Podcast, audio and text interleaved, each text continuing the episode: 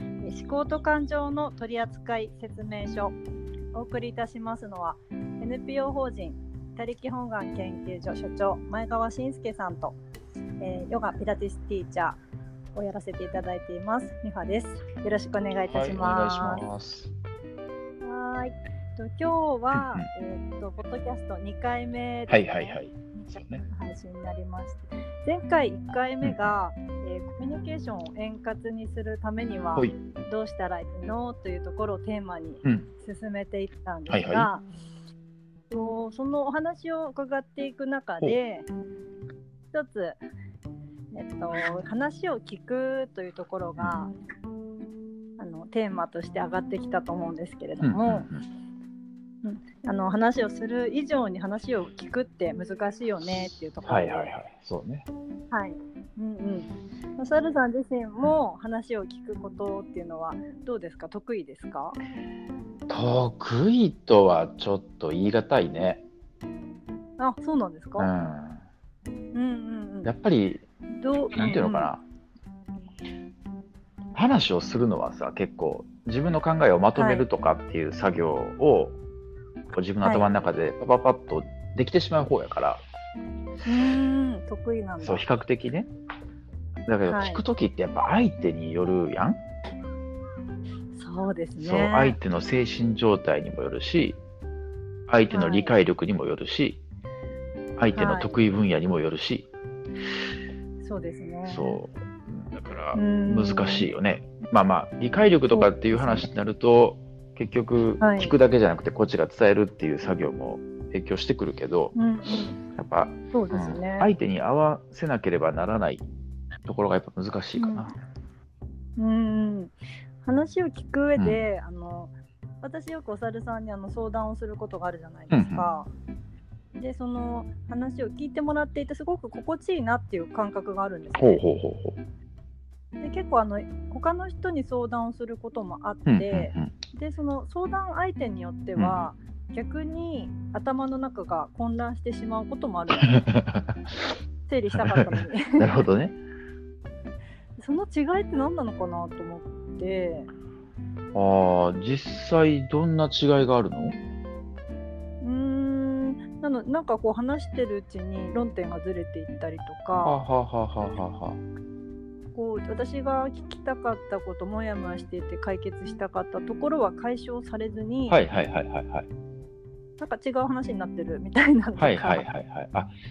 それは俺少ないかもね。少ないと思いますうん。少ないとかない、うん、なんかね、ずーっとね、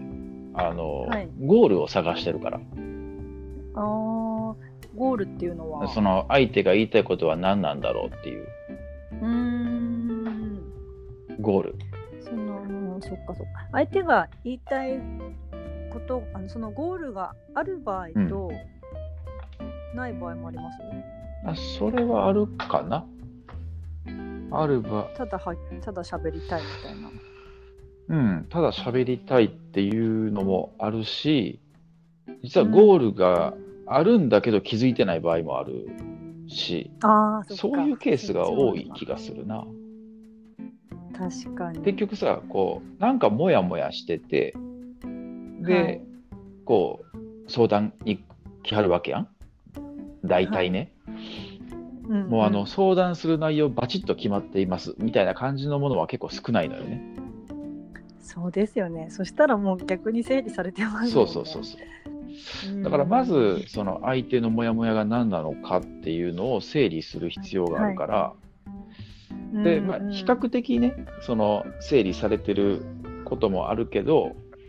まあ、中には本当に整理されてない状態の時もあるから、うんうんうんでそういう時はまあ話を聞くよねとにかく。聞く。とにかく聞く。うん全部とりあえずこう出してもらう感じですかそうそうそうそううんだから最初の30分とか、はい、俺が喋ってんのと相手が喋ってんのとって、うんうん5分対25分とかお猿さん5分に対して相手が25分そうそれぐらいの割合でずーっと聞いてる時もある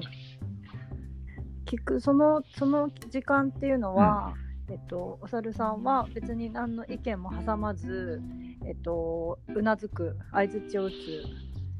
ような感じですかうんまあ意見は挟まへんな最初は。うんうんうんでまあ相づちを打ったりとかあとはまあ、要点要点を整理してあげるっていうのはするけどねあー要約っていうなかる。ほどうんうんと特に最初の方はこれ前の音声でもちょっと言ったけど、あのはい感情に応えてる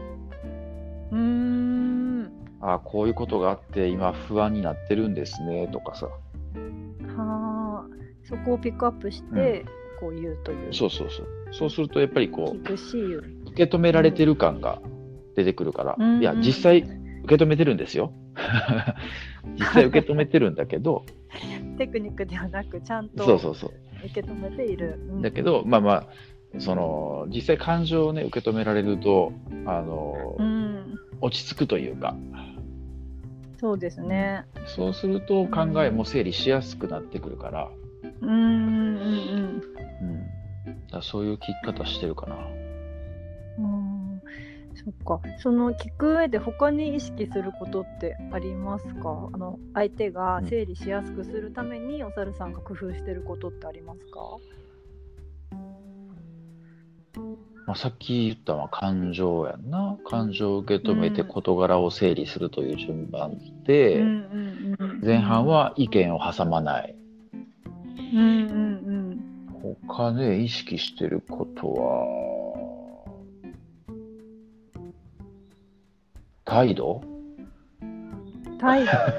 俺すぐ態度でかくなっちゃうからさ、そうう。ん、あのなんか腕組んだりとかでも猫背じゃないですか。そうですよ基本 基本あの猫背の中肉中背ですけどなんかそんなフォルムを今想像してます。でも猫背なりに腕を組んでしまったりとかね まあまあ腕はよく組んでる。そうそうでんそれはさすごいこう考えたいからはい考えてる時ってこう腕を組んで何うん指を顎に当ててみたいな感じに自然になっちゃうのよ俺なるか俺なるよ なるんだなるなるやけどへーあのよく言うやん腕を組んでるっていうのは自分をオープンマインドにしてないみたいなあ言いますね、こう、うん、ハートを開いてないっていうかそうそうそうそううんめっちゃ開いてんねんけど癖でやっちゃうわけようん、うんうん、そうですよだかねらそういうのは意識してるかなあーでも結構そういうのってなんだろう言葉みたいにこう明確なものではないですけど、なんとなく空気感が変わったり、はいはいはいはい、こう相手が喋りやすくなったりしますようん、ね。だと思ううんだけうどんなんていうのかなそやっぱそもそものところがすごい大事だと思っててはい、そのちゃんと話を聞くうん、聞く人ですよというか、ああーあり方として俺はちゃんと話を受け止めるよっていう、うんそもそものそのあり方がやっぱ一番大事で、はい、そういうのがこうにじみ出てくるもんだと思うのね、うんうん表情であったりその声のトーンであったり、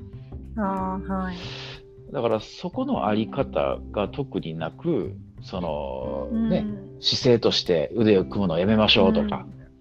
うん、あとなんかう感情に応答しましょうとかそういうあー見た目とか技術的なところだけ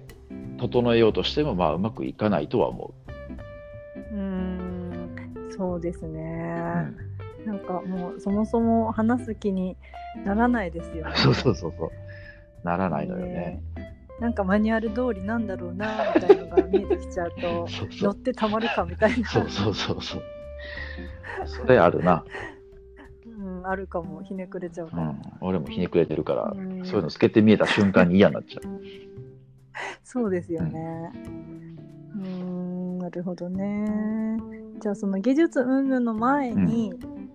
まずその方のことをこう思う気持ちだったりとか、そう助けたいなっていうかその寄り添いたいなっていう、うんそこからが大事っていうことですかね。そうなんかね、まあ、そのカウンセラーの講座とかさ、まあ、ちょはいくちょく受けたことあんねんけど、うんうん。俺そんなん当たり前やと思ってたのねそのああり方っていうの目の前の人を受け止めて何とかしてあげたいっていうあり方ね。はい。でそれが大前提としてあってなんか技術みたいなのを習得していくって思ってたけど、うんそうでない人もまあまあおるなと思ってて、へーカウンセラーさんの中にもですかうん、いてる。あとうんなんていうかなまあこれカウンセラーに限定はしないけどなんかそういいうコミュニティを作りたい要はねみんなが幸せになれるようなコミュニティを作りたいみたいなセミナーがあってどんな人が集まってんだろうと、どんな話になってんだろうと思って、うん、うんうんまあ、行ったことあるのね。と、はい、でまあ講師の人が話をしてその後うんグループに分かれて、さっきの講師の話を聞いたその感想とかを共有しましょうと20分ぐらい、まあ時間あってんけど、 俺5人グループのところに入ってさそのうちはい17分ぐらい主催者側のある人がずっと喋っててんえー、聞く気ないやん最初からみ た いな喋りたいだけだそうそう聞く気ないでしょがなんかまあこれうちの丹波市の議会の話なんやけどそのはい議員さんが主催してる市民の声を聞いてなんか、、うんえー政治に反映させさせますみたいなねそういう会があっ、てそれいいことやなと思ってうんはい、で行ったらまあ議員の方がファシリテーションしててんやけど、はいまあ、とりあえず要望出してくださいとうんうん、でまあちょろちょろ要望書くやんで、まあ、はいポストイットみたいでペタペタ貼ってさやってたら、なんかまああるお母さんが、えー、認定こども園のうん、教給食の無償化をお願いしたいみたいなことが書いてあうって、んうんはいでそれに対して議員さんがなんかまあね本当に話聞きたいんやったら、うんああ確かにね無償化になった方がいいよねとうんまあうん財源にも限りがあるからどうやったはらいこの無償化が実現できるかちょっと一緒に考えませんかとかっていう話やとこうんうんうんう乗ってきやすいんやろうけど、そうですうね、ん、なんか丹波市は消滅可能として財源がないからできませんみたいなことをピシャッああピシャッって言っち ゃってんピシャッともう切っちゃう そしたらもうそのお母さん口挟まれへんやんもう。そうですよね何のための会なのかちょっとわからないですけそうどやねんそうやねんだからなんかこう本当に聞く気があるのかっていうね聞こうとする態度なのか。引き出そうとしているのか、っていうところはすごい大事で、そうですね、まあこんな俺も偉そうに言ってるけど昔はさあんまりそんなことを考えたことがなくて、うんあの言いたいことがあったら言えやぐらいの感じだったんやけどえー、まあでも一回鬱になったからさそあのあ、そうですうねん、うまく言えない人の気持ちというか、えー言いたくても言い出せない気持ちというか、そういうのを一回経験したので。うんあ比較的そういう人でも話しやすいような雰囲気とか、まうんあ、あり方みたいなものを、うんあうん、で入れるようになってきたかな、あ、まあ、だからそういう変遷はあんねんけどねうーんやっぱりそこを経験しないとあの分かってあげられない部分もありますよね。あるなまあこれは俺の経験の中でしか分からんけど鬱になる前は結構暴君やったからね、うーん中中肉中背の暴君やった から猫背のもう手つけられない そう暴れざる。 そうですよ。悪くなりましたよ、身も心も。その鬱になっていた時は、もうこうなんて言うんだろう人に気持ちを伝えたりとか、何かこう発信をするみたいのもすごくしんどい状態でした。ああ、しんどいね。だって生きてるだけでしんどいもん、そんな。その時にこうその中でも話しやすい人とかっていたんですかそれはおるな。うんああ、その方はやっぱり聞き方が上手だったんですか上手やったな。あ生き方というか、まあ、それこそあり方なんやと思うんやけど、あり方の方か、うん一切否定せんかった。ああそうなんだうん、まあ、うつ治ってからはよう否定されるけど、もう大丈夫だ そうそうそうそう。まあでもほんまうつの時はあの一切否定せず話を聞いてくれてたね、俺の尻滅裂な話を。うーんそうなんだそれはでも安心感があってこうぽつりぽつりでも話せそうですよねうん、うーんそうやな。そっかじゃあそこを経験したことで、そういう人の気持ちが分かって、うんうんでそれからやっぱりこういう思考とか感情のことに興味を持ち始めたんですかそれまでに思考に興味を持ってた。うんあ思考の方に興味を持ってたそうでまあ論理的に物事を考えればいいじゃないかっていう考え方で、はい、でうんうん その自分の気持ちもそうやし人の気持ちに対しても無頓着やったな、ああ気持ちを考えなかったそうなんだへえだから気持ちなんか完全無視して他人の気持ちも自分の気持ちもね、気持ちを無視した論理を展開してた、ああそうなんですねそうでまあ鬱になってしまいその人の気持ち、感情というものうがんいかに大切なものかというのを、うん それでやっと気づいてはいでそこからは人の感情を含めた論理を展開するようになったって感じかなうーんだから今も昔も論理的であることには変わりないねうんただうんうん人の気持ちっていうのをその思考の枠の枠の中思考の要素として入れるか入れないかそれだけの違いといえばそれだけでもそこがあまりにも奥深あい、ーうーん同じ論理的な思考でもそのソフトの部分が加わることで、うだいぶなんていうか多分うんと道なんていうんだろう持っていく回が変わるというか、そう変数が変わるわけパラメーターが、うんうん、だから軸がもう一個はい増えるからさ、はい、うん、そうですね、うん、でしかもその人の気持ちって見えないでしょ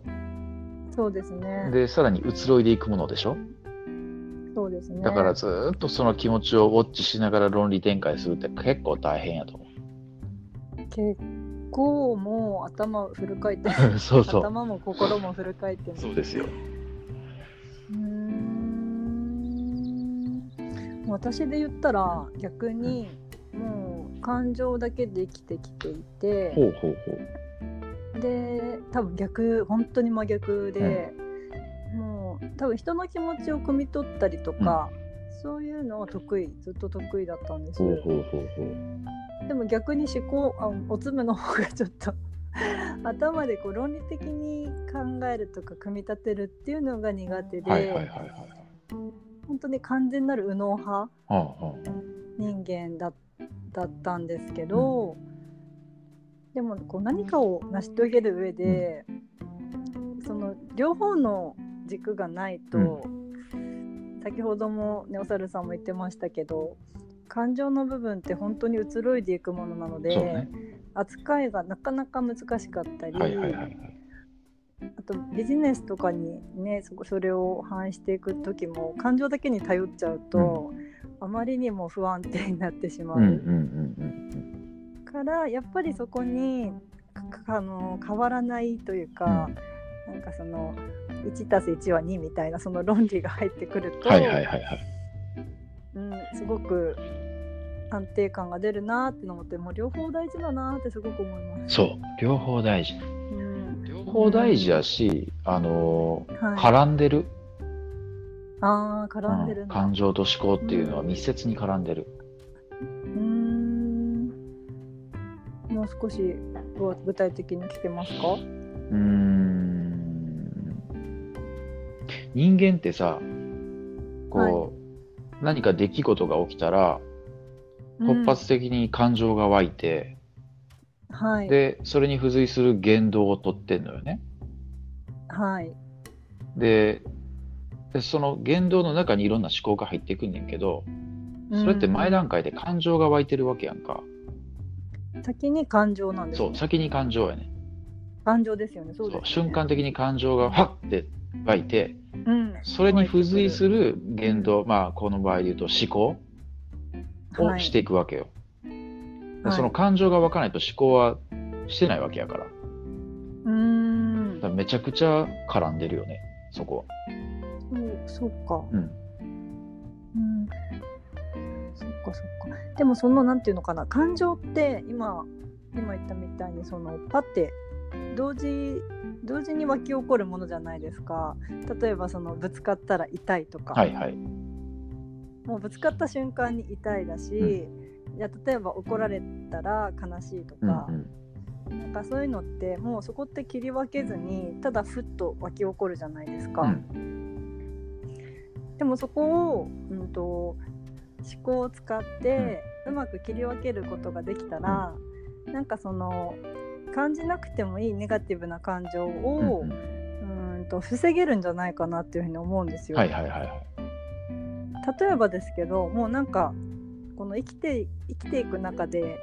えー、と現象と感情がもうミックスされちゃってることっていっぱいあると思ってて、はいはいはいそうね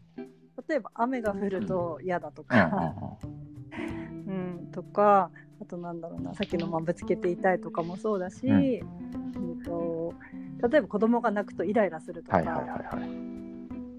でもそこを一回こう切り分けて本当に雨って嫌なことばっかりかなとうか。んうんうんそうするとまあ雨降ってもまああのそのなんだし植物は雨がなきゃダメだしとか、はいはいはいまあ車の移動だからそんなに濡れないよねとか、はいはいはで何より子供は雨だとカッパ着れるし長靴履けるし楽しそうだなといはか、いはいはいはいだから雨が子供にとってはネガティブなことではないんですそうねなんかそういうふうにこうヨガでもそういう考え方があって切り分けることでこう整理されるみたいな、おお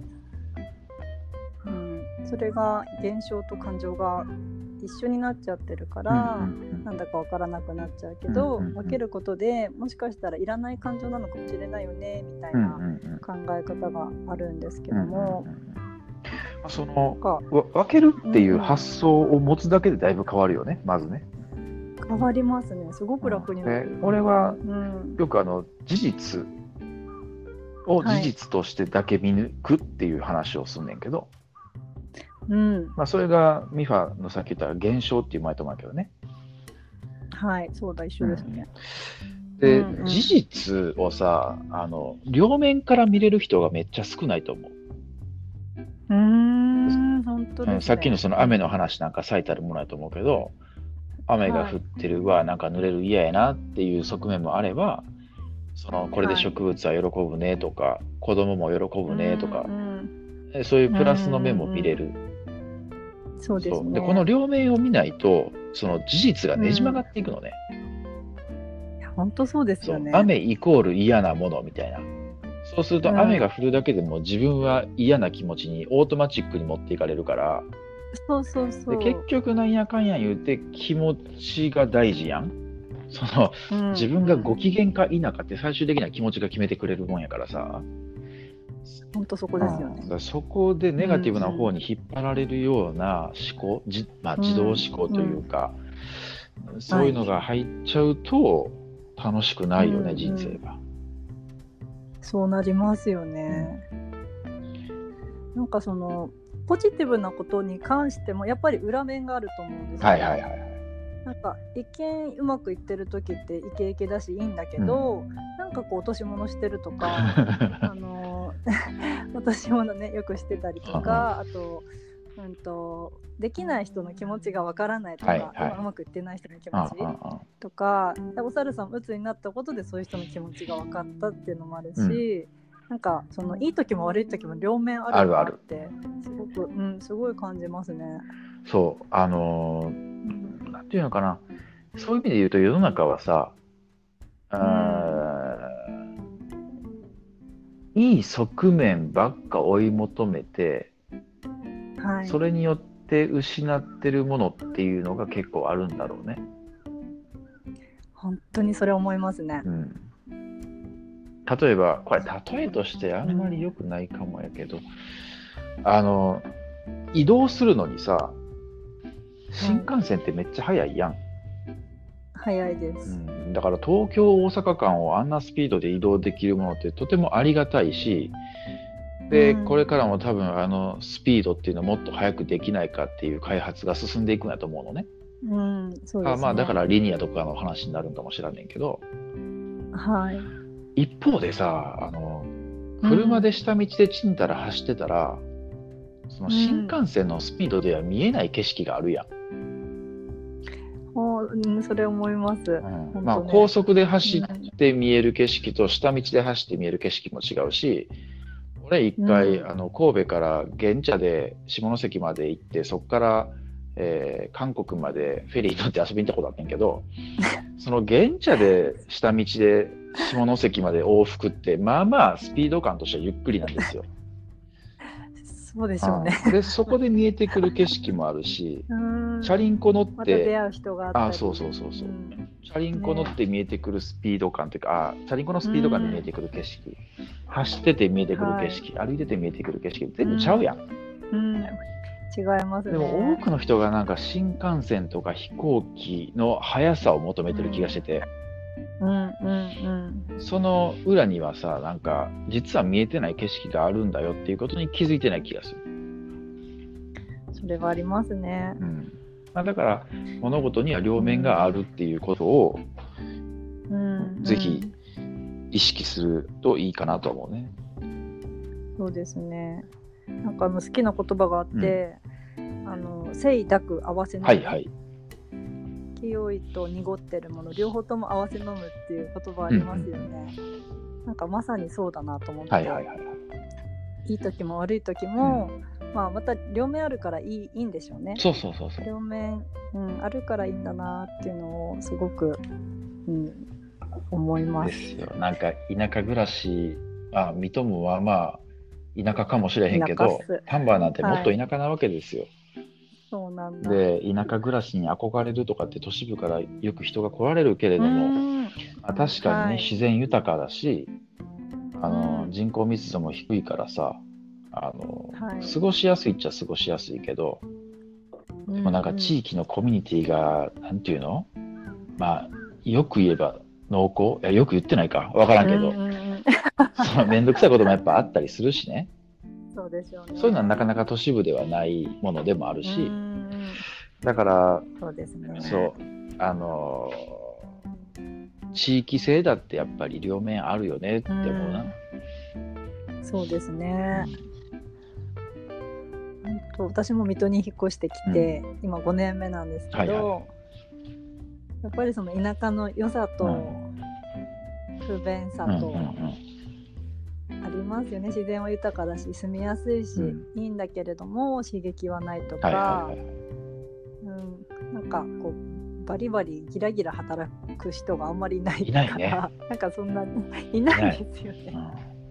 ちょっと話してても面白い人があんまりいないなとかってちょっと思った時期もあるしああわかるまあでもどこかにはいるんでしょうねいるんだけどあ出会えてないだけかもしあれなあいそれはそううかもね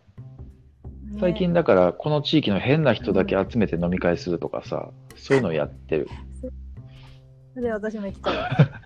わざわざ丹波に来てはいうんまあ ぜひその際人人で言ったらもう東京とかで集まった方が早そうやけどな、まあまあそうですうんね、東京とかの方が変な人多いと思うようん多いと思いますよ面白い人も変な人も多いと思自由やもう、んやっぱり、うんねえ、いろんな人いますからねそうそううん、まあ、今日は話を聞くということをあお前なそれテーマやったけ どなんかだいぶずれた気がす始めるまなしたけど多分ね私の質問とか持ってき方 がちょっとごめんごめん好き放題喋ってたわ